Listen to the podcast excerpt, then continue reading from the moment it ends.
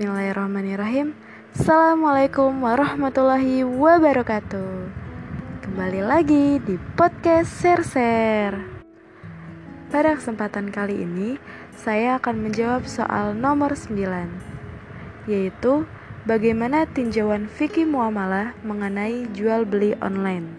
Merujuk dari jawaban Dr. Anissa Rahni dalam Harian Republika Jual beli online itu diperbolehkan dengan beberapa ketentuan seperti barangnya halal, jelas spesifikasinya, barang memang dibutuhkan, ada hak pembeli untuk membatalkan atau melanjutkan menerima jika barang diterima tidak sesuai pesanan, serta sesuai dengan skema jual beli. Kesimpulan ini berdasarkan telaah terhadap standar syariah internasional OIV lalu fatwa DSN MUI terkait dengan jual beli dan ijarah serta kaidah-kaidah fikih muamalah terkait. Sebelum belanja online, ada beberapa hal yang perlu diperhatikan, seperti barang atau jasa yang halal. Oleh karena itu, tidak diperkenankan berbelanja barang yang haram, baik karena fisiknya seperti minuman memabukkan maupun non-fisiknya seperti mainan yang merusak moral anak-anak.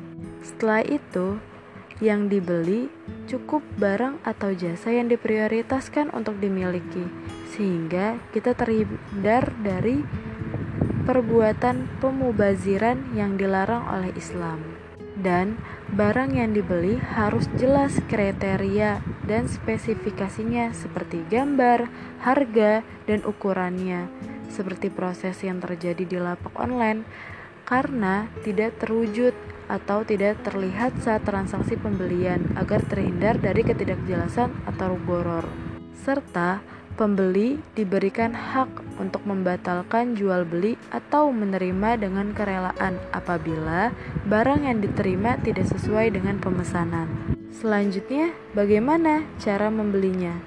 Nah, transaksi jual beli antara penjual dan pembeli, baik jual beli tunai maupun tidak tunai, barang diserahkan secara tunai sedangkan harga diterima oleh penjual secara tidak tunai itu diperbolehkan.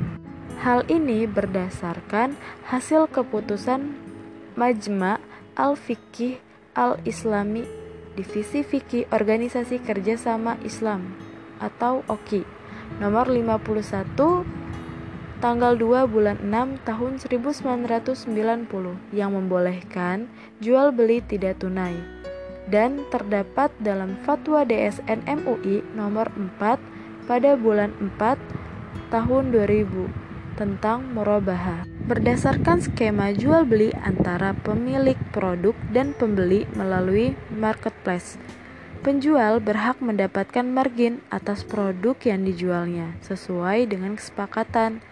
Sebagaimana hadis Nabi Muhammad SAW dalam hadis Tirmizi meriwayatkan dan kaum muslimin terikat dengan syarat-syarat mereka kecuali syarat yang mengharamkan yang halal atau menghalalkan yang haram. Lalu diutamakan untuk kita berbelanja yang menimbulkan kontribusi terhadap penguatan ekonomi masyarakat dan tidak melanggar peraturan perundang-undangan. Serta yang lebih utama adalah berbelanja diniatkan beribadah kepada Allah Subhanahu wa taala. Sehingga setiap berbelanja itu untuk perluan ibadah kepada Allah, seperti membeli mainan untuk anak-anak, maka dipilih mainan yang sekiranya mendidik anak, bukan sekadar bermain apalagi merusak pendidikan anak. Sekian dari podcast kali ini. Kurang lebihnya mohon maaf. Semoga bermanfaat. Wassalamualaikum warahmatullahi wabarakatuh.